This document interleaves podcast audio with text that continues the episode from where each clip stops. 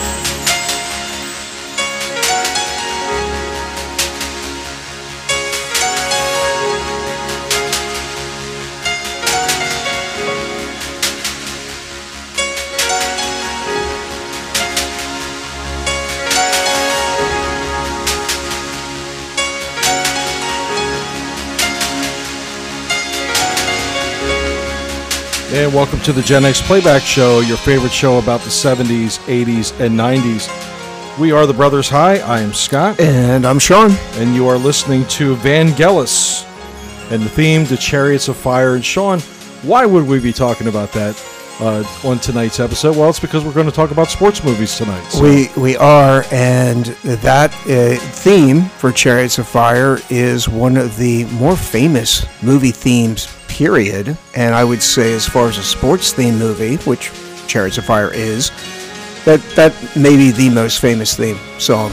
I would I would say that even if there are there's probably many people that are going to listen to tonight's episode that maybe haven't seen the movie Chariots of Fire, but I would really be hard pressed to find a Gen Xer that doesn't know where this song came from. Sure.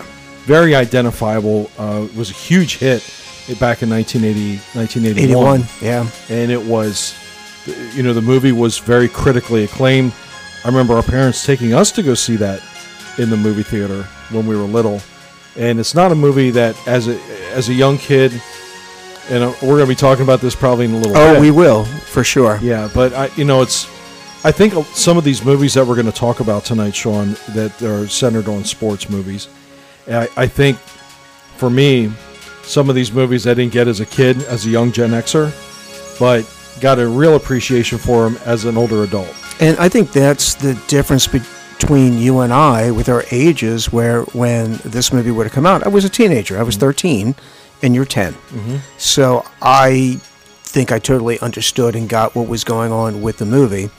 Academy Award winning movie, mm-hmm. by the way. I, it, I, I, I imagine that theme won some awards as well. sure Um, but, but that that was. I'm kind of glad you opened with that, where it does kind of sum up what I think we're going to go for tonight. And as you know, Scott has mentioned, we're doing sports movies, but you know, in many ways, the sports movies aren't just your stereotypical. Um, you know, here's a team, they're going for the, the championship, and oh, by the way, they win, everybody's happy. A lot of these movies had other things going on besides that, like Chariots of Fire. Mm-hmm. And we'll get into that movie, and maybe we'll save that and get into some detail. But that movie's kind of about the background of two specific Olympians from the 1924 Olympics yeah and it more or less is a, a story of how they overcame. And so that's kind of one of the nice things about sports in general and sports movies. It, when they're done well, it oftentimes is about uh, an individual, a group of individuals, or a team that's able to overcome and triumph. Well, I'm glad you mentioned that about a movie being done well. And I think Gen X really took the sports movie and made it mainstream and made them well. But, uh, you know, you go back to sports movies throughout the better part of the 20th century, and you had some like a splattering of movies here and there. The Pride of the Yankees, uh, Fear Strikes Out. They weren't that very. They weren't that common. A, a movie that was out in the 60s that was very popular with Paul Newman called The Hustler, uh, which we may or may not be talking about later on tonight. Well, it's the 1960s, Yeah, so so but- it's not on my list. okay, Yeah. but there there weren't that many sports movies that came out even in the 70s. But with the popularity of a couple of movies, it kind of started this this sort of onslaught of sports movies that not only were kind of camp sports movies were kind of funny you get you pay these actors to try and be athletes and many times it didn't work out too well because while they're good actors, they're not necessarily good athletes. Right. And um, but as the actors kind of evolved over time, you started bringing out somebody like a Kevin Costner who who not only was an actor but he played college baseball. So when he goes out there in a movie, he looks the part, and it it, it brought more realism to the movies, made them more convincing, more believable. And by the end of the 80s and into the 90s, you started seeing more and more sports movies coming out. And I don't know if you pay particular attention when you were coming up with your list, but I was doing some Google searching and things like that. But Gen X, I think, had so much to do with if you looked into the 2000s, like from 2000 to 2010, did you see all the sports movies that came out in that time period? It was almost like it all the movies that we're going to talk about tonight in Gen X that much was done in a 10 year period in the 2000s. I think that was a direct result from the success of these movies that were done during Gen X. I did look at that. And there were there were a lot of movies that were pretty close to being the Gen X era that came out like 2000, 2001 and I was a little disappointed that I wasn't able to put them on my list.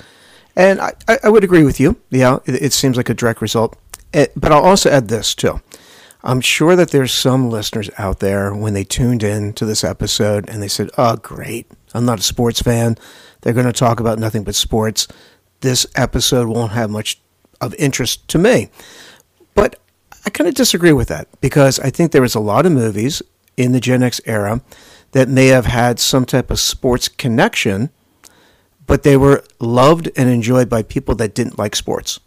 And and and I'll sh- prove that because we're going to start on our list right away, Scott. Sure. And we're going to get into what I have titled contact sports. Okay. So contact sports. Okay. And I'm going to go right to the top.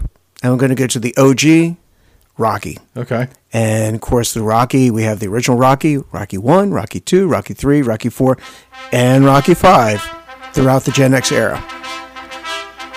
You know, just as iconic, more iconic, I think, than Chariots of Fire is this theme song done by Bill Conti, who's such a respected uh, uh, instrumental composer, has done so many movie scores and soundtracks. You know, you listen to this and you wouldn't think, hey, Bill Conti did the soundtrack to The Karate Kid, which he did, which had a very, you know, uh, Asian influence as far as the music in that. But this this song that goes down so famous in the area in which we grew up. It's so synonymous with Philadelphia and the Philadelphia region that it, it's it's done at nausea sometimes. Mm. Uh, I still yeah, love it. but you still love it. Yeah, it's It still makes me want to work out. It still makes me want to, to get up early. Uh, I'm not going to drink a couple of raw eggs. I, I won't go that far. But I have listened to this to get up early to motivate myself to go work out. Well, just the opening scene of the movie when Rock is fighting Spider Rico at the Blue Horizon and they are pounding on each other. You know, it starts with the dun dun dun. dun, dun. That's how the movie starts. So it kind of gets you going from the from the beginning. But the Rocky franchise, which even continued on to a certain degree with Creed later on, but the Rocky franchise is really the gold standard for sports movies, particularly one done after another. Like Rocky alone could have been a one and done and would have been a great film. But to have essentially four, yeah, five more that came out after that in the Gen X era. But, uh, you know, Sylvester Stallone did very well to stay in touch with the times when the movies came out, and they, they were very strong and very popular. And the movies, while they centered around boxing, that that's the sports hook, the connection that we have. But the stories were so much more than that. You know, it it especially you know the original one's still the best. I think it, it's that they they're all good in different ways. But but the the the original one lays the foundation. It's the one that put Stallone on the map. It's the one that that you know broke the franchise. And here you have this down and out guy who just had this life that wasn't really going anywhere. He's he's somebody that breaks legs for a loan shark, and he's just this guy that kind of has this dream of continuing to fight and uh, as a boxer, and then he gets lucky, and that Apollo Creed wants to have a a, a show for the uh, for the bicentennial, and he wants an Italian guy to fight, and He liked the name. he liked the name, the Italian Stallion, or the Italian Stallion. He, he thought he, he thought he could sell the name, and sure. Rocky at its core, the, the particularly the first one, and I think it kind of carries throughout the whole franchise, is the relationship with Adrian, his wife. In the beginning, it's his girlfriend. Uh, you know, actually, when the movie starts, they're not even dating; they go on their first date. She's working But- at the uh, the the animal store. But it's it, at its core, it's a love story. You know, if you think about it, the the, the relationship between Oh, the uh, original Rocky- movie or yeah. the franchise? Because the franchise changes. The franchise changes, but I'd say the original movie, but that were, but they were able to maintain that that that love relationship throughout the entire franchise. But Adrian was so unbelievably awkward in the first one. Great job done by Talia Shire. I mean, she was comes from the Godfather franchise, and she got nominated for an Academy Award. Uh, you know, as Adrian in the first Rocky, but she's kind of 30 years old and her life has gone nowhere.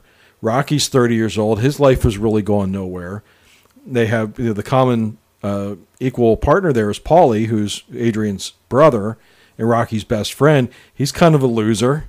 So they're, they're just they're just kind of they're just kind of going through life, and all of a sudden they're given this great magical gift of him getting a chance to fight for the, the heavyweight championship, and it literally transforms everybody's life. So I think the common thread throughout the Rocky franchise is that you may take a beating sometimes. It could be in the ring, or it could be more metaphorically where it's life that's kind of beating on you. And Rocky always is able to pick himself up. It's it's you know what did Mike Tyson once say that you know everybody's a great fighter till you get punched in the face, and it's how do you respond, mm-hmm. and that's kind of what Rocky's like. You know, look at every movie. They use the formula.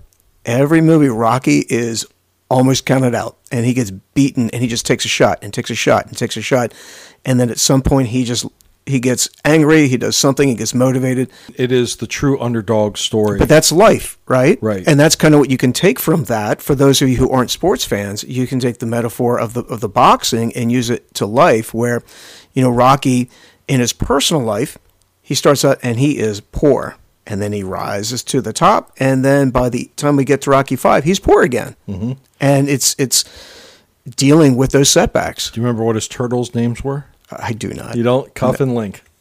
I could, we never would have come up with Cuff that. and Link, and he bought it from Adrian at the at the pet store. Yeah. There you go. So you started out with the Mount Rushmore Uh, yeah, I mean, with uh, with, well, with Rocky. and, and you know, and also kind of like to, to hook people in to say, look, this is more than just we're going to talk about some, you know, you know, five yards and a cloud of dust type of movie, and, and we're going to get all emotion. The, these are good movies, mm-hmm. and I, you know, I have always gone back and watched the, the the Rocky movies, and you know, and think about throughout the Gen X era. While you and I did not see the first two in the theater, mm-hmm. we saw the rest in the theater, mm-hmm. and these were events. When when the latest Rocky movie came out, you were excited to go out and see it. Yeah, absolutely. Um, that was as big a part of you know my growing up, my teenage years. Like I, I told, already told the story on the show about after we saw Rocky three, how I got home and I was so pumped up that I, you know, punched a pillow for a couple of hours after, after after the movie was over. So it was a it was an adrenaline rush, especially for somebody for me like I was 11 years old. It was it was a big deal. Right. So I'm gonna I'm gonna include all those Rocky movies from 1976 through uh, 79, 82, 85, and 90. So all the all the uh, the first five Rockies are included o- on this list. So as one that, that won a lot of awards and is was very critically acclaimed back in the day. And another boxing movie, and that's Raging Bull. Did you see Raging Bull? I did. I saw it when I was younger, and I saw it more recently. Yeah. And it is to me again it was one of those timing issues for me. As the, the first time i saw it i didn't i really didn't understand what the purpose of the movie was. It was just uh, to me jake lamotta played by robert de niro was an unlikable guy. I just thought he was this big jerk. Uh, but as you get older you can kind of understand a little bit more of where he's coming from and but you know the way he treated his brother Joey, played by Joe Pesci, and the way he treated his wife Vicky, that was played by Cathy Moriarty. Uh, you know, he was just he was just just awful ogre of a person, and and uh, but uh, I just actually literally watched it. I think last week. Oh, really? It was on. It was Okay. on TV, and it's a brilliantly done movie. I don't think I've seen it maybe 10, 15 years, uh, but you know, it's it's something as you said. I got more as I, as I was older, and it uh, you, you kind of it much like Rocky. I think this might be typical for a lot of boxers, where they ride the mountaintop, but then there's a time when they're no longer the champ, where a lot of them struggle, and Jake LaMotta certainly was one of those guys. Do you remember LaMotta when he was living? Not really. No. Well, I, I re- remember watching like I don't know, it was 60 Minutes or it was some type of news piece where they were talking about this former champion who was like a stand-up comedian, Right. and it it wasn't that funny, but I do remember this guy, this Jake LaMotta guy, out there telling jokes, and then it turns out that that's kind of what he did at his restaurant, mm-hmm. and then Rocky kind of. Sylvester Stallone kind of borrows from that in what like Rocky Five, I think, is when he's kind of doing the same sort of thing where he's at the restaurant, kind of telling stories and jokes. And that was the Rocky Balboa movie. Oh, okay, 06, okay, 2006. all right.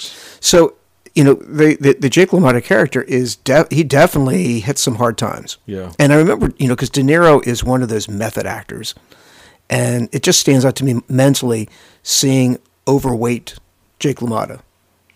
Where he like has like the shirt on that's like way too small and his belly's hanging out. Well, according to Jake LaMotta, I guess in he he trained De Niro for the movie because he didn't want an actor portraying him as a fighter if he wasn't believable. And I think really uh, De Niro's portrayal of LaMotta was one of the first movies where a guy looked the part as an athlete. Oh, he did.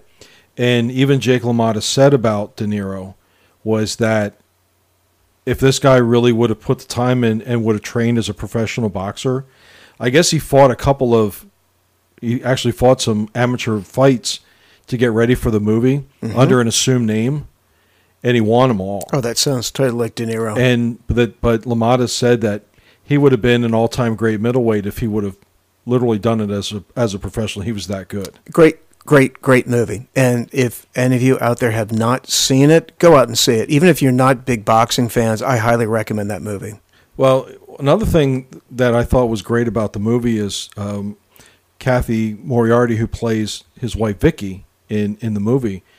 Uh, you know, in the movie they meet, and and Vicky was 15 years old. So Cathy, one of the reasons why they casted her, she'd never acted before.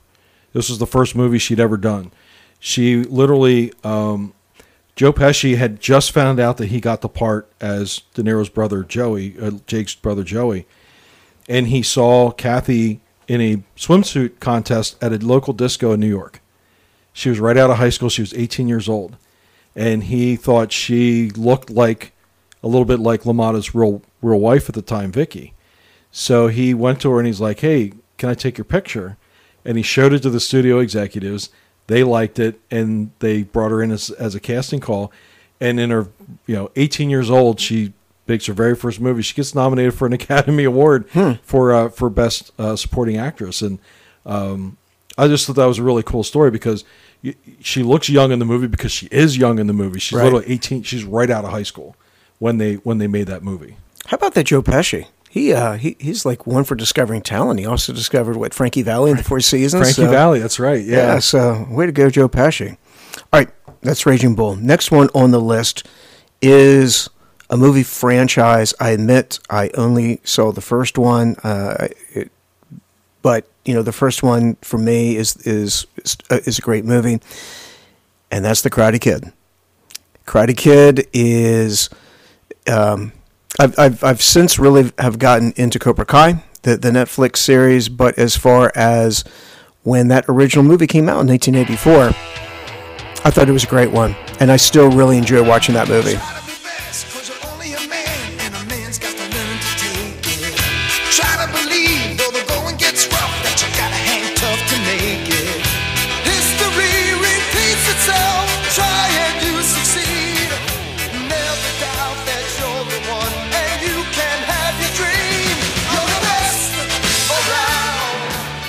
Remember the montage in the karate tournament? Oh yeah. This is what song that was being played. So of course you have Daniel LaRusso, Yep. Uh, you have uh, Johnny Lawrence. And uh, Daniel LaRusso, uh, that, Ralph Macchio made that movie. I mean, Pat Morita was great as Mr. Miyagi, but Yeah. Ralph Macchio, could you have imagined anybody else playing the part of Daniel LaRusso in, in this movie? Could you have imagined anybody but Billy Zabka being Johnny Lawrence? and it, it's no, and and I mean, he turned- played a perfect bully and jerk. He did, and and that's why I think the way that they evolved it, and many Gen X fans are huge fans of Cobra Kai, and Yeah. I, I have no, I, I have no problems talking about it on this show. But the way that they evolved the story, and they kind of flipped the characters into reverse roles, Right, where I, thought became was brilliant. Yeah, I was I was Team Johnny. But they did it In Cobra Kai. But they did it in a way that was, you know, it made they they wrote it in a in a way that made sense. It was respectful to the original characters. Yes. and it, it was it was believable. You know, they obviously in the movie they make or in the in the show Cobra Kai they make a lot of references to uh, Karate Kid Two.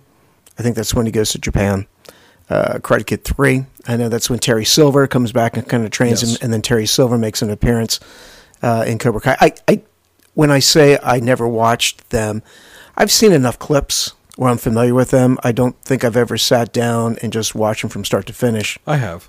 Well, and and, and I and I kept and I want to just because I got so into Cobra Kai, but I had to go back and, and make and familiarize myself with some of these characters just to know just so I could get the references. But that original uh, Karate Kid, that is one of the essential Gen X movies, if there ever was one. Absolutely. And it really tells a story that I'm sure a lot of people had gone through in one way or another. Not only is it again, it's an underdog, underdog story, but it's a it's a kid who's trying to adjust to life on the other side of the country. Sure. You know, he he didn't want to move to the West Coast. His mom forces him to go out there. He's having a hard time uh, assimilating with the kids his age. And when it seems like he finally has a little bit of success, here comes this bully and basically humiliates him in front of the entire group of friends that if he was going to have friends, that was going to be it. And so now he's humiliated and nobody wanted to have anything to do with him again, except the girl Allie, uh, you know, that, that ends up staying staying by him. But everybody else had, had deserted Daniel at that point. And then he finds Mr. Miyagi.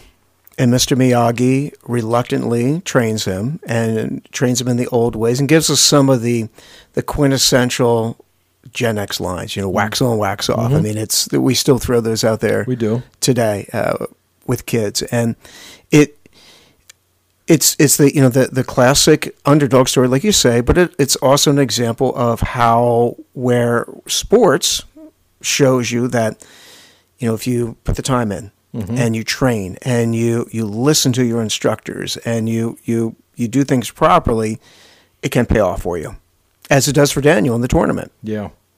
Yeah, and I know one of the things, one of the main themes there towards the end of the movie was was finding balance. You know, finding balance in life, finding balance in karate, finding finding that balance that that will make you be at peace with yourself. And even they, the one scene with with Miyagi when he was drunk, and he finds that you know uh, Daniel finds out that he Miyagi had a wife, and and uh, his wife was pregnant with what was to be their child, and she died during labor, and the baby also died. And so, you know, the, he even finds out that you know Mr. Miyagi has, you know, ha- has experienced some pain in the past himself. So, I, I think it touched on a lot of. It wasn't just a sports movie where it touched on a lot of things that a lot of people could relate to. And also the fact that, you know, when Daniel gets injured in the tournament, obviously Cobra Kai uh, intentionally hurts him to try to get him out of the tournament. But he still didn't let that keep him, hold him down. He still fights back. He still gets out there and he still is able to come out victorious. Yeah, and you talked about, um, you know, Billy Zabka being the being the bad guy. Yeah. Uh, John Kreese, Kreese was, was was a for a uh, for a sensei. I thought he was a pretty good villain. Also, He's a, he was a scary guy. yeah, he was. Yeah, so that's the Karate Kid, uh, iconic franchise of the Gen X era. All right, I'm going to throw two out there, and I'm going to kind of put them together. And I think you know this is heavy on the cheese factor. okay. All right, so I, I admit that I know that going in, but we're going to throw two Jean Claude Van Damme movies out there. We're going to Okay. go with Bloodsport and Kickboxer because in many ways they're the same movie. And two movies again I saw probably within the last two weeks. Did you? yes, I did. Uh, so I uh, obviously if you watch those and you know and Bloodsport came out in 1988 and then Kickboxer came out in 1989. I liked those movies at the time. I remember me and my friends went and saw them in the theater. Okay. I didn't see them until they went to video. I didn't get to see them in the movie theater because I was I didn't know who John Claude Van Damme was until I saw him in the uh, you know they did they did okay in the theaters, but I think the video the VHS tapes is where Van Damme really became super famous. Mm-hmm. It was after the movies came out. Now, granted, when those two movies came out, then all of a sudden you started to see more uh, movies that featured him that were a little bigger budget, like Universal Soldier. I remember that was a big one that had him, and it had um, Dolph Lundgren in it. Um, but yeah, Bloodsport and Kickboxer, who was Kickboxer, the guy who played Tong Po, was actually Van, Van Damme's best friend in real life. Oh, really? Yeah, they actually uh, both grew up in Belgium. They both came to the United States with the idea of becoming action stars. So for Bloodsport, which uh, I, I like that movie. I mean, it's it's it's so bad that it's awesome.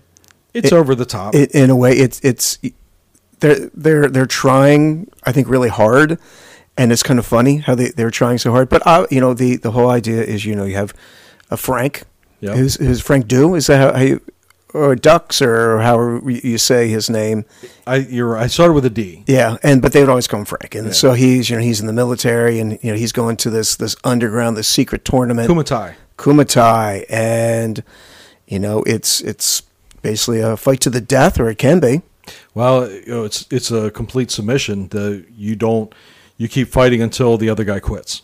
Is is what it is, and it's it's this supposedly now, according to the the screenwriters, that there was a guy named Captain Frank Dux or whatever his Yeah. name was that claimed that this was a real thing, and uh, you know because that's why in the opening credits it says based on a true story even though the story, but supposedly what they thought was supposed to be somewhat realistic, I guess turned out the guy made some false claims. But it was the whole concept of a guy whose real life name was what the Van Damme character's name was in the movie. And there was a, a reporter, uh, you know, an attractive reporter who you know becomes involved with with Van Damme, and She can't be ugly. right, yeah, and uh, she's trying to uncover this secret underground tournament that's taking place, and you know, of course, you know, spoiler alert, uh, Frank wins the tournament. He does. you know, but. Uh, I, I, I, I think it was you know this holds its place among the, these types of movies. They you know the, this was a common theme among some of these these movies. Just you know, very very macho, very you know, a lot of training uh, sequences. It, it was definitely you know kind of inspirational for the guys who wanted to hit the gym. Slow motion, uh, you know, a lot of biceps, Yeah. a lot of. We were all at, at that age, you know, we are all like you said, we are all going to the gym. We were trying to make our bodies look the same way. So and then also kickboxer, you know, same thing. It you know, there's there's another tournament in Thailand that he's going to, and he. Um, his name's Kurt Sloane. I think his his brother fights in the tournament. His brother, through some dirty moves, becomes paralyzed from the waist down. Of course, Kurt, who's the Van Damme character, has to has to go out and uh, you know get seek vengeance for his brother, and much like the Karate Kid with Mr. Miyagi, uh, uh, Kurt seeks out this old master who trains him in the old ways. Old ways of Muay Thai. Yeah, which I don't know. For those of us who had a tendency to, to like to go old school, there was something just appealing about that. Sure, there was, and it didn't hurt that uh, you know he had a very attractive niece. this was never a daughter. Yeah, right. It's niece Right? that uh, that you know ends up being a love interest. Now, eventually, Kickboxer kind of uh, starts a franchise. Never saw any of the other movies. Never had a desire to see any of the other movies. Um, I know they're out there, but you know, I- some of you Gen Xers probably really like them. It, it's I was one and done with the Kickboxer. All right, so my final combat sport movie is the movie Vision Quest, and wrestling movie. It's one of the uh, the the best high school wrestling, if not the only high school wrestling movie I've ever seen. It it uh, we talked about this in a previous episode, and it just you know Louden Swain um, the whole idea of him, you know, dropping down a weight class to fight a champion, to, mm-hmm. to fight Shute, who's the best wrestler in the state, it seems, and just you know, the fact that he was up for the challenge, even though people didn't want him to do it, and you know that kind of. Uh, you know, parlays into uh, how sports can help you with your mindset sometimes, because uh, oftentimes in life we're afraid of the challenge you know, we're, we're comfortable. Louden Swain could have stayed in his weight class and he could have been successful, Mm-hmm. but he was willing to risk uh, that security. He, he was willing to take a chance. He was willing to lose because he knew the success would be greater if he took on the challenge. He was chasing greatness. Yeah. and that is another thing that really connects with with people who were watching the movie at the time. Again, he's a major underdog going into that match against Shute, but I think between that and people realizing that you know chasing a dream is a very real thing for anybody in life, and that you brought up Vision Quest is funny that I didn't even pick that. Uh, but as soon as you said that, I'm like, oh, why did I not even think about Vision Quest? I knew you've always spoken very highly of that movie. Yep. The the middle of the 80s, 1985 is when that one came out. and that and that movie did such a good job of sort of floating between the the wrestling was almost in the back in the background because there was so much else going on with uh, you know Louden and and his friends and working at the hotel and the love interest in Linda Fiorentino that the the wrestling didn't it wasn't front and, or it wasn't front and center but it's an essential part of the movie. It was. It So- was. So that kind of rounds out my combat sports. Did you have any other uh, uh, that that type of uh, area of sports? Well, I wanted to talk about one movie in in related related to boxing, and probably because the movie came out, I think I was of the right age. It came out in 1983, and it was a boxing movie, but it wasn't a professional boxing movie. It was called Tough Enough, and it was a movie that was starring Dennis Quaid. I don't know if you remember this. Uh, I I, I kind of remember this. Yeah, It was based. yeah, I do. It was based on a real life uh, boxing tournament where it was real, real guys off the street. You signed up and you competed. It didn't have weight class. It just had. It just it was like a tournament, Mm-hmm. and and it was this this went on for many many years. It still may go on. I'm not sure, but it did all throughout Gen X, where these guys would come in and they were strictly amateur, construction workers, cops, whoever, and they would compete in this tournament. So it was the the tournament itself was called a tough guy tournament, and uh, so they made a movie slightly about it, starring Dennis Quaid, where he was this struggling country music singer. yes, yes, I remember this. and he joined this. He entered this tournament because he needed money. And he had like a kid as Yeah, well. he had a wife and kid. Yeah, I remember. There's a scene where he was playing the guitar and singing, and his kids jumping up and down. Yeah. So it, it- for me, it was uh, like I said, it was. It came out when I was about twelve years old, and for me, it was. I, I thought it was an entertaining movie. Dennis Quaid was was really good in it. It's it's a movie I, I would recommend for people to go back and revisit. It's it's you know it's not on anything on the level of a Raging Bull, but it's a highly entertaining movie uh, with a, with an actor who does a, a real nice job of playing a regular guy and he's going up again. He's by the time he gets to the championship fight, he's got to decide, uh, you know, if he he has an opportunity to advance his music career, but it's going to be at the peril of d- taking a dive in this championship fight. So he's kind of wrestling, you know, with a, with a little moral issue there as far as what he should do in this situation. But it's it's a movie I recommend that you go back and check it out. Well, nobody should take a dive. So I have a feeling I know how that movie turns out. But that sounds like the type of movie that you and I would have watched at like one o'clock in the morning on Prism. Well, I think I remember us watching it on like HBO or something yeah, like that. I mean So- I, that's I, that's where I remember watching Yeah. it. Yeah, I, I remember it, and but it may have been forty years since I've seen it. But yeah, no, sure, I do remember that. Okay, so for for boxing movies, that was that was pretty much you. You talked about the Karate Kid. Um, yeah, that was that was it. I have for like like the contact category that you were speaking of. Okay, so my next category is basketball, and there there is a fair amount of basketball movies in the Gen X era. And just like I did with combat sports, you know, I went right to the top and went to the right to the Mount Rushmore. I'm going to do it again, and I'm going to kick it off with 1986's Hoosiers, Okay. and one of the, I think, quintessential sports movies ever, and one of the the bigger movies of the Gen X era. Oh, absolutely. And the funny thing about Hoosiers was that the main actors in the movie were so convinced that it was going to be a bomb that they were that they were I guess they didn't like the way it was being shot by um, you know by the director. They I guess they shot things out of sequence and they just weren't happy with the way that the movie was being was being done. And after they saw it, you know, after they went went back and they went to preview it for the very first time, and they're watching it, and then all of a sudden it hit them. It's like, oh wow, this this ended up being so much better than we ever expected. Because even Gene Hackman said there's a scene where him and Dennis Hopper are sitting on the bench and they're laughing. That's what they were talking about was how awful the movie was. Okay. and he said that he goes, I'm not going to lie, that's what it was. We were we were sitting there literally saying, oh, he's doing such a terrible job as director. And of course, this movie is you know based on a real story.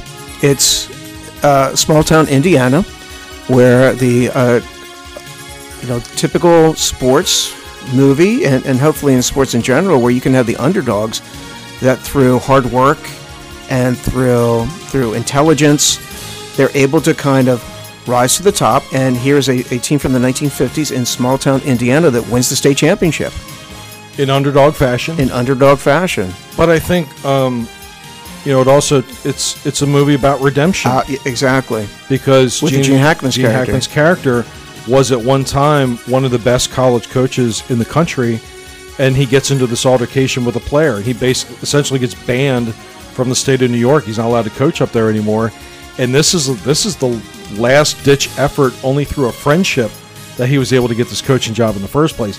And when he comes in, he's hated. Yeah. He is so hated by everybody in the town because they they feel that the team should go in a di- in one direction, and he has a much different idea of how things should be run. Well, the previous coach passes away. I mean, that's how he gets the job in the first place. And there's the best player in the team is Jimmy. And Jimmy is extremely close to the previous coach, and Jimmy has decided he's not going to play basketball. And he there's there everybody in the town just thinks Jimmy needs to play, but and Gene Hackman, his character, um, you know, Coach Dale, makes absolutely no effort to go bring Jimmy in. In fact, he goes the, in the other direction. And as, as Scott just said, you know, the the player or the, the, the parents do not like the way Coach Dale is, is going about running his practices. And he is he's going purely old school where he, they're not even shooting the ball. They're going back to the basics. Well, his his first run in with the townspeople, he goes to the barber shop, and as soon as he walks in, they literally start firing off questions about what offense is he going to run and how is he going to play here, and and they start talking about other schools and teams because they did have some success previously. They were for a small team, they were good, mm-hmm. but they weren't great Right. and he is kind of put off by it. And I think one of the critical points of the of the whole movie is when Jimmy decides that he is going to play, and it's it's Jimmy's the one that saves his job because they have the town meeting, and he's voted out. Remember they Right. they have the first count, mm-hmm. and then Jimmy walks in. He says, "I got something to say," and they're like, "Yeah," because he's a star player. Sure. And he, he goes, "I think it's just, I think it's time I start playing basketball again." And everybody thinks it's because they're firing the coach. and they start cheering. Yeah. And he goes, but on one condition, only if Coach Dale's the coach of the team. And everybody just sits there in, in stunned silence, and then they say, "Well, let's get a re- let's get a recount." and then all of a sudden, he somehow miraculously uh, uh, wins by a landslide. Right, right, and it, it it's great to see this run and and how you have these different characters come into play, and this happens uh, in sports. You know, Scott, you you have experienced this as I have. Sometimes you'll get these these bench players that will step up, and they will they'll have their moment, and and and they they can shine, and it's something that they can have for the rest of their lives. But you you need that sometimes because the stars can't always carry the load, and and that this team has that. Yeah, it and it has so much. There's a lot going on uh, besides just the basketball. Well, which is you good. talk about Dennis Hopper. Dennis Hopper's character. Yeah. Um, he uh, he's the father of one of the players, and the son, although the son's attached to him, but the son's quite embarrassed by him because he's the town drunk, and just for him to, and Coach Dale, as a way of reaching out, to Shooter to kind of sober him up, offers him a job as an assistant coach on the team because he does know basketball. He knows the game, and so for a while it works. And uh, you know, it's it, it's a guy who's trying to make good in his life, trying to do right by his kid, and still stumbles Right. um, but yet they're able to come together, uh, you know, father and son, and still keep moving forward. Uh, you know, in in in repairing their relationship. And then, of course, there, there's a great end to the movie in the championship game where you know Jimmy makes the shot, and it's Did you did you hear the story about about that game winning shot? no, he hit it on the first take. did he? Yeah, and that's why the people went nuts. The, With the extras going it was- crazy. It was, natural. It was a natural reaction because they're like, okay, you know, we're gonna have to be ready, and so you know they they run the scene and they run it. Lit- I mean, it's literally just shot from the baseline. So they set the whole thing up, and he does a little fake to the left, goes up for the top of the key jumper, and just drain nothing but net. And they said the place just exploded. Well, what I, I always liked in the movie, where you know it, it's down to the end of the game, they call a timeout, and they're they're going to drop the play. Coach Dale says they're going to expect you to get the ball, Jimmy. So we're going to basically use you as a decoy, and we're going to have someone else take the shot. And Jimmy's like, I can make the shot. Well, well, good. It's good point that you brought that up because the players just kind of like they their heads Sure. sag, Yeah. and they're like because everybody's expecting Jimmy to take the shot, and and he's like, "What's the matter? What's wrong with you guys?" And so then Jimmy just looks at him and goes, "I'll make it," and I said, okay, you know that they they've come that far. You might as well you might as well finish it out. So- Right, in true Larry Bird fashion, or Michael Jordan fashion, or in the mo- modern age, the LeBron James fashion, the, the great players want to take the shots at the end of the game. So, great movie, Hoosiers. Next up, next basketball movie is White Men Can't Jump from 1992. Um, different movie, more about street ball. It, you know, we we have um, Wesley Snipes in this movie. Woody- Woody, Woody Harrelson in the movie, and uh, Rosie Perez Rosie are, Perez. are your three main characters, and the um, Woody Harrelson and, and Wesley Snipes, Snipes are a couple street hustlers, especially especially uh, uh, uh, Woody, who's who's Billy in the movie, Yeah. and he's intentionally playing this. He comes across as this this uncoordinated, geeky white guy who can't play, but deep down, he actually was a former college player that has a lot of game. Well, all he has to do is just sit there on the side. He goes to these L.A. playgrounds, and just based on what he was wearing, they make fun of him. Sure.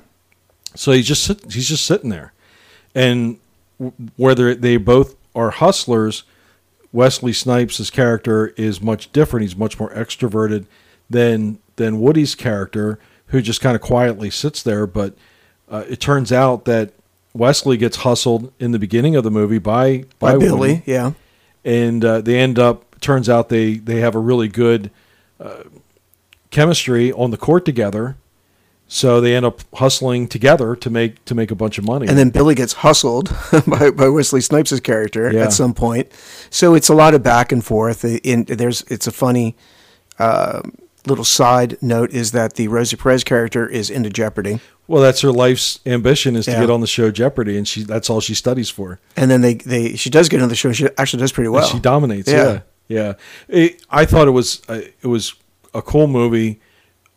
Woody Harrelson was already a very well known actor at that point, but it was TV on the show Cheers. Right. and it was a much different character than the one he plays in the movie. So Woody Harrelson has gone on to have a huge movie career. It's he's in him and Samuel L. Jackson are probably in seventy percent of Hollywood movies right now.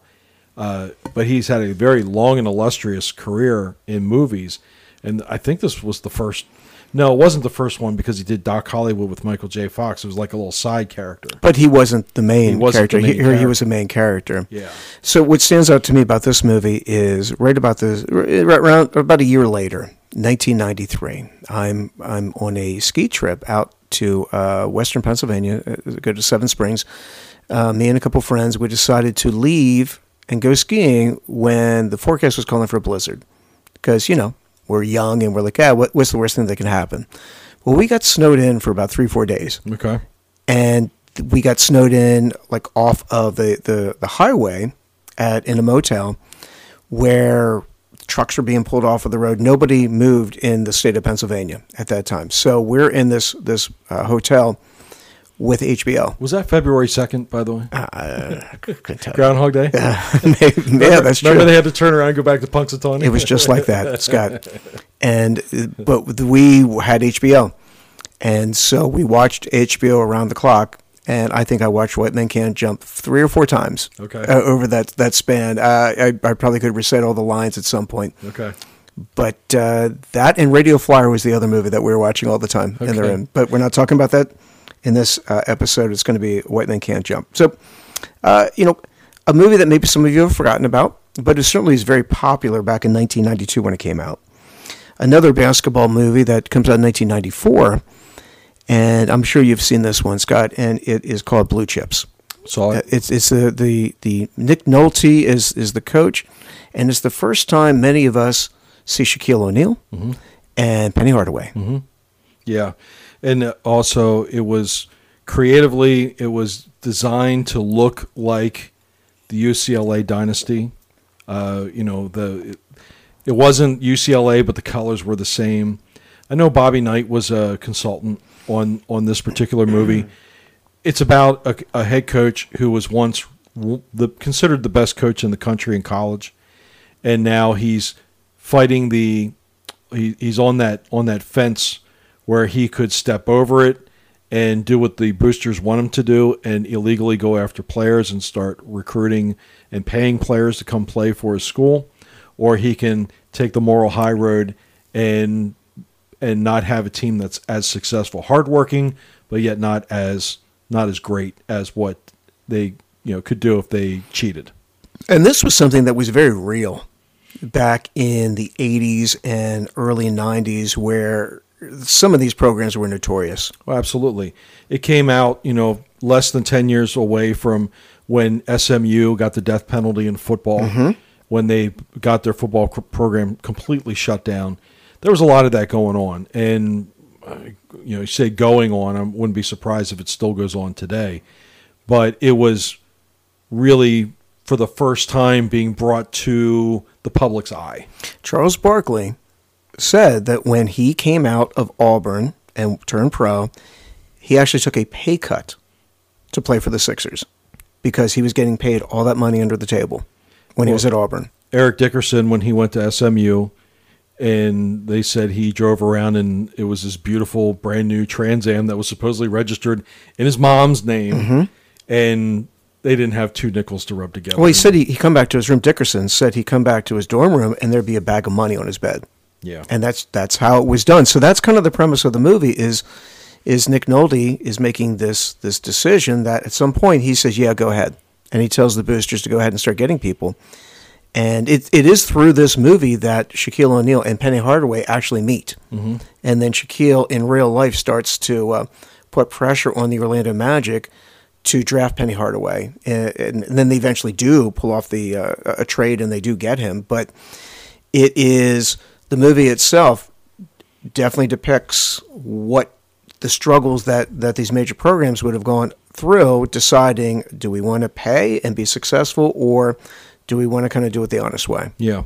Uh, so that was yeah, that was a movie I thought about, and certainly uh, certainly deserving to be on your list. and and at the end of the movie uh, Nick Nolte kind of does have this this revelation and he kind of redemption in a way where he kind of walks away from the the glory and then they show him out there just in the playground just teaching kids how, how to shoot a basketball Yeah. and going back to the basics so that was the movie blue chips Uh, i'm going to mention another movie that i didn't really see but I, I do want to mention it because you know it was fairly famous and that was called the fish that saved pittsburgh You may- that was a movie that starred dr j Yeah, it did. and you know that's that's kind of the main reason I throw that one out there. It's I I think I saw it on television for a little bit. It didn't it doesn't really stick with me that much, but there was a bunch of NBA players that appeared in that movie. It was, and I never saw the whole movie. Yeah. so that's why it didn't make my list. And I, if I remember correctly, the the someone had the idea that this struggling team could do better if they all they were the all same- Pisces, the had the astrological same sign, yeah, yeah, and and yeah. so they were all Pisces, so they were the fish to say Pittsburgh. I- I, don't necessarily recommend that movie, but you know, what the heck I mentioned it. Yeah. A movie that I did watch from that same era, saw it on television on one of those like movies of the week. Uh, do you remember the Robbie Benson movie 101 from 1977? I do not. Did No. you ever see any part of it at No. all? I- This is Robbie Benson. He's and like I said, I saw this like on the ABC movie of the week, and he's this hotshot basketball player. He he goes to like a, a major college in in Los Angeles. Obviously, UCLA is kind of what they're trying to make it seem like, but he goes there and he's very undisciplined. Okay. So he's kind of a freelancer, kind of think Allen Iverson in a way. You know, he's the, he's a small po- point guard that kind of creates his own shot, but he's more, you know, he, he- he dominates the ball. And you know, the coach, coach didn't like it. He, he struggles. He's having a hard time adjusting to college life. At, at one point, he even someone even convinces him to take some some type of uh, speed or something when he's on the bench, and he doesn't play really well. Um, and then he gets benched. He, he's the coach wants to pull a scholarship, and, refu- and he refuses to give up a scholarship. So the coach just buries him. And then, of course, at the end of the movie, he has to play um, the Robbie Benson character because due to injuries, he comes in. Of course, he dominates and plays really well. And then he, you know, he's he gets his position back, and he basically tells the coach that he can go shove it. You know, take this job and shove it, like we talked about in our other episode, because now he's proven himself that he could play anywhere if he wants to Okay. and uh, now, don't another remember that. romantic interest in there. And one of the, the things that stood out to me with that is that Robbie Benson was a good basketball player, Okay. and he does the whole thing. He does the whole movie himself. There, there's no cutaways. There's no stunt i- individuals. He actually had some game, and kind of like you were saying with Kevin Costner, Mm-hmm. that he actually was an athlete and could pull it off, pull it off, and it was realistic. Yeah, and that's that. I- I'm sure when you make a sports movie, it's got to be, it's got to be a tough call. It's so, it's such a bonus and an advantage when you can find a guy who's athletic, and uh, and a- an actor who played some type of sports. Like, give you an example, um, Harmon um, from NCIS, Mark, Mark Harmon. yeah, he was quarterback. Mark Harmon was a college quarterback at UCLA, a Yeah. major program.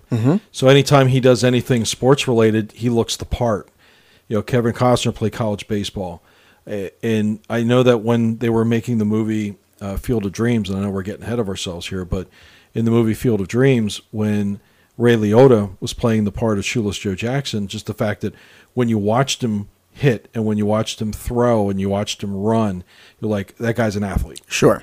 and, and it's important i think to make a good sports movie you have to have not only uh, you can't just take a bunch of athletes and make them actors but you can't take all actors and make them athletes either. Right, right. So there you go. Uh, 101, maybe some uh, a movie that maybe some of you will remember, maybe some of you don't remember at all, but you know that it would definitely was was a Gen X movie. Okay.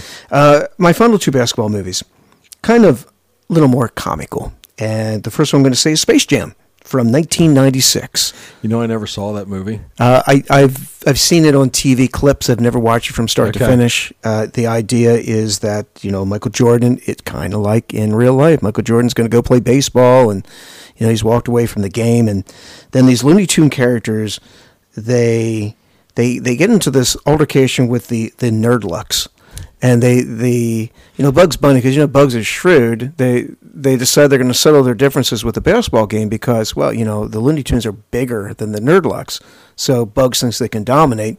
However, the Nerdlucks decide they're going to take over the Charles Barkley, Shawn Bradley, Patrick Ewing, Larry Johnson, and Muggsy Bogues. shawn bradley Yeah, I know that that makes no sense. And then they so then the Looney Tunes go off and they recruit uh, Michael Jordan to come in and kind of save the day. I say that, folks, because Sean and I were huge 76ers fans when the Sixers drafted Shawn Bradley to the point where we paid a pretty penny to go watch him play. Yeah. And I think he played like 10 minutes that night, and we were so angry. I I had high hopes for Shawn Bradley, and obviously so did the producers of uh, Space, Space- Jam, Space Jam. because you know they put him in the movie. But also, Bill Murray was in that movie. Yeah, right. So it was, yeah, there was, it was a star-studded cast, and it was extremely popular. It's just a movie I, I, I missed. I didn't get. I never watched it. I it. think it's something that a, a younger uh, younger Gen Xers probably got. You know, so it came out in 1996, and you know, so people a little bit younger. It, it was targeted towards them. It was a you know kind of a Disney type of movie, but would, would it have been Disney with Looney Tunes? I, I don't know who has No. the who has the franchise. No, that was uh, that was Warner Brothers. Okay, so, it'll be a Warner Brothers movie, but but uh, very popular. And then my final one is Air Bud. Did you ever see Air Bud? I never saw From Air Bud. 1997. No. That's the where the golden retriever plays basketball. Okay. And of course, when when they're playing, and and you know to back up a little bit, you know this was the Bud Buddy was he was owned by a clown, but a mean clown, kind of an evil clown, and then so Buddy runs away and he gets you know taken in by this by this young boy who's you know is playing basketball, and uh, lo and behold, Buddy can actually knock baskets i- i- basketballs into the hoop. And so there's one time when you know they're out there playing, and Buddy, of course, runs out into the court, and everyone's like yelling and can't believe Buddy's out there, and magically Buddy gets one in the basket. They consult the rule books, the rule book, and the rule book does not say anything that you have to be human to play. so dogs are permitted under the rules because there's nothing against dogs being on the court. Sure. You know, of course, you know, Buddy eventually comes and wins the championship for them the whole time, much like Frosty the Snowman, where the, the bad magician wanted his hat back. yes, Well, the, the clown now wants this dog back again. So there's all this back and forth on, on the side, but Bud, Buddy does come in and kind of save the day. So Air Bud is, you know, my final basketball movie. okay. I have one to one to add to it that uh, I watched. It came out probably around 1994 ish. Uh, it starred Kevin Bacon. I know people don't really think of Kevin Bacon as being in a basketball movie, but he was, and it's called The Air Up There. Never saw and it. it was a movie about he was an assistant college basketball coach, and they found it was like a rumor, a myth about this uh, this tall African uh, tribal member over in Africa that supposedly somebody saw, and he had like these unbelievable gifts that he looked like he could translate into playing basketball. Okay. So he flies over to Africa and he ends up living with this tribe for a number of times because he's trying to convince this young kid to come over and play in the States and go play for his college. And it, it- it's kind of a sweet movie. Uh, you know, he's learning about the culture from where this young man's from. And, you know, there's certain fears about going to a place that you're not familiar with and, it, you know, going from Africa to the United States there was a lot of fear involved in that and so it was it was it was just a nice movie ends up playing there was a rival tribe and they end up uh, playing in this basketball game at the very end and uh, you know it, it falls in line with you know kevin bacon is a great actor and unfortunately dribbling the basketball and and, and he can dribble. I'll Okay. just we'll just leave it at Okay. that. But you know, but it is it's it's a sweet movie, and I I think you know it's if you're looking for uh, you know a couple hours to just a, a light harmless movie, uh, the air up there starring Kevin Bacon is was one worth All right, checking out. all right, all right. Um, moving on, uh, we're going to go to golf. I actually have three golf movies. Yeah, I'm, I'm sure you know Scott has considered all three of these. First, going to go to 1980, and that is the classic Caddyshack, starring Chevy Chase and Bill Murray, Rodney Dangerfield, and the legendary Ted Knight. Ted Knight uh, does as much to make this movie as anybody. Of course, this is the scene from the pool. Remember, it was Caddy Day from 1 to 115. That's right. They could use the pool.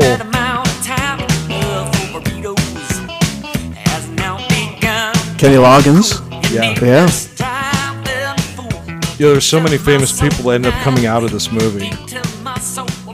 Rodney Dangerfield, you mentioned Kenny Loggins, Ted Knight, Chevy Chase, just Bill Murray. Brian Doyle Murray. What a great! Yeah, Brian was one of the scriptwriters that hel- helped write the movie. I, I, I love his his role as the head of the caddies, where he's always telling guys to pick stuff up off the ground. Well, supposedly he wrote that based on because he worked at a country club, mm-hmm. and he said that his character Lou was based on his boss at the country club. And he said a lot of the lines that he he stole literally stole from his old boss. okay. Where he's like, Hey, pick up that tissue. yeah, it's like, is that is that gum over there? Pick that up. And um, but it's such an endearing movie with so so many wild over the top characters that it's uh, you know you talk about a Mount Rushmore of sports Mm-hmm. movies. This one goes right up there. And who can forget the famous Bill Murray scene where you know he's you know he- he's talking about you know young up and coming groundskeeper at the you know Cinderella Cin- Cinderella story coming out of nowhere. It's in the cup. It's in the hole.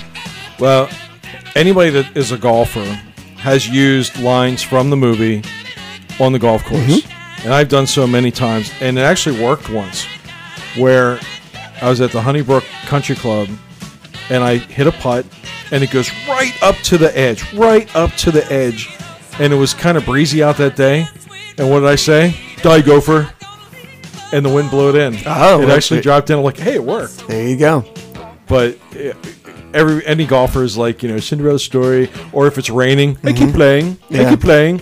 I don't think the worst is yet to come down, and the good Lord wouldn't ruin the best round of my life Right. with the bishop. So Right. So, you know, it's it's uh, a movie that's tied to golf, sure, but there's a lot of other things going on, and you know, Rodney Dangerfield, uh, you know, certainly as is playing that um, the stereotypical new money guy who's who's made it big in the world that's now going into the the upscale uh, country club world that's inhabited by Judge Smails, um, and who's who does not want anything to do with this this this brash guy. Judge Smails, it's easy to grin when your ship comes in and you got the stock market beat. But a man worthwhile is a man who can smile when his shorts are too tight in the seat. yeah. okay, Pookie. Yeah, great movie. Um, I'm sure most of you Gen Xers have seen it. If you haven't, what's wrong with you? Go rent it. It's it's it is one of the all time classics. I think everybody who's listening right now has seen Caddyshack. right, so we don't need to break down that movie scene by scene. So my final two, uh, both from 1996. One is uh, you know a little more realistic than the other, and that would be Tin Cup, starring Kevin Costner. Yeah. Kevin Costner at this point is the king of sports movies, at least for Gen X, because he had done already, you know, Bull Durham, Field of Dreams. He Mm-hmm. did, did did a movie in 1979 called uh, was that Breaking Away or something like that, the cycling movie. Uh, that's Dennis Quaid. Is in that I one? thought Costner was in that movie. Uh, he too. may appear in it, but that Dennis Quaid's one of the main He guys. was the main character. because yeah. that's actually a movie on my list. Okay, but yeah, he's uh, now he comes out. This is another Ron Shelton movie. Ron Shelton, who uh, had done White Men Can't Jump, as well as some other movies that we're going to talk about for the you know at the rest of the evening. But it is kind of a realistic take on, but a funny realistic take on uh, golf and professional golf. and kind of this burnout, right? So you know, Kevin Costner, i he is this uh, he he's this this guy that has a ton of talent, but what's he doing? He's kind of managing a driving range. he has always he has always had the talent but his head has always been the issue like at some point he either gets angry or he tries to make some type of a stand somehow but it always ends up blowing up in his face and that's why you said he owns this kind of dirty driving range and he meets this woman that he becomes attracted to but she's dating his arch rival Played by Don Johnson, who does a really good job who would be David Simms, David Simms and yeah, Don Johnson does a great job being a jerk. But you know what? It, uh, he's not always a jerk in this movie. I think one of the best scenes of the movie is after they're celebrating because he qualified for the U.S. Open. Tin Cup qualifies. And David Simms comes to pick up his girlfriend, who's Who's Molly Renee Russo? played by Renee Russo. And so, you know, there's there's a lot of, you know, machismo going on back and forth between and and David's just kind of sitting like, "Yeah, okay. Yeah. Y- y- You know, it's it's it's a tough game." And and like, "I bet you I could hit this 7 iron further than you." And so they, you know, so of course Tin Cup hits first and he crushes it out there in the in the uh, driving range and they're like, "Oh, that's that's got to be at least 220 yards," and he goes 227. And so then David Simms is like, "Okay, it's my turn," and like, "Don't you want to take your jacket off?" He goes, "No, I'm good, I'm good." And so he looks at the driving range, and all of a sudden he just turns and he swings and he hits a perfect bouncer right down the road. It's going all the way out and it rolls 500 yards. and he goes, "There's your lesson." And he takes his car, and I thought it was just a great scene in the movie where, uh, you know, uh, Roy McAvoy is still as, as talented as he is. He still has a lot to learn about, uh, you know, what it takes to win. Right. So Right. And one one of my favorite parts of the movie is the character Romeo. Played by Cheech Marin. Yeah, Cheech Marin did a great job playing Romeo. And, and for me, that's really the first time he kind of reappears, like on this scene. I mean, I, I knew him well from the Cheech and Chong movies. Was was Nash Bridges after th this or before? it was around the same time. Yeah, yeah. So he was kind of on the show with Don Johnson, and so they, you know, I, I give Don Johnson credit, you know, for kind of like, you know, having his buddy and he'll come along in the movie with him. I, I assume that's how it worked. But you know, Cheech Marin after the whole probably mid '80s, he kind of disappeared. Yeah, he didn't. He wasn't in the spotlight as much. Yeah, shaved his Cheech- mustache off. Cheech and Chong, they they were definitely seventies, early eighties, and then yeah, there was a little bit of a hiatus there. But he did he did a great job of kind of transitioning from being the leading person in a movie, you know, with Cheech and Chong. You know, he and Tommy Chong were the, the main guys. And then he has his whole second career as a sidekick. right, and Cheech and Chong, they were the lovable losers. Yeah. um, you know, and Romeo was was a guy who was known. He was respected by everybody. Like people would come up when he was when they were there at the U.S. Open. People would come up and talk to him. So obviously, he was a guy who had some kind of a career that people knew that he was you know one of the better swing coaches uh, out out there. Yeah. So, Good movie. Uh, then my final golf movie is the 1996 Adam Sandler classic Happy Gilmore. And that is a movie that still gets played a lot today. It's- Yeah. what it, I'm sure there are people that have a love hate relationship with Adam Sandler, but I I sincerely love this movie. I mean, I really do. There's so many there's so many fun and great characters, and it just for me it just rarely it rarely gets old because uh, I, I think there's just there's so many faces in there like Bob Barker. Bob Barker, that's one of the great scenes of the whole movie where where they play that pro am together, and Bob, Bob Barker kicks the crap out of him. uh, but you know, Happy Sandler has this guy who doesn't want to be a golfer. He wants to be a hockey player. he wants to be a hockey player, and he has this dream of being a hockey player. But it just so happens he can drive the ball over 400 yards on the golf course. Right. So And he's got to save grandma's house. Mm-hmm. So, you know, he, he found out he can make some money playing professional golf. So why not? And who is his antagonist? But Ben Stiller. Oh, oh, oh, Shooter. Shooter, McGavin. Yeah. Shooter McGavin. So. Ben Stiller's the uh, He's the- Hal. He's Hal, who's the the horrible uh, guy who, who takes her grandma at the nursing home. That's right. Uh, but yeah, Shooter McGavin is is is uh, the best villain. I think one of the best com- comedic villains of the '90s.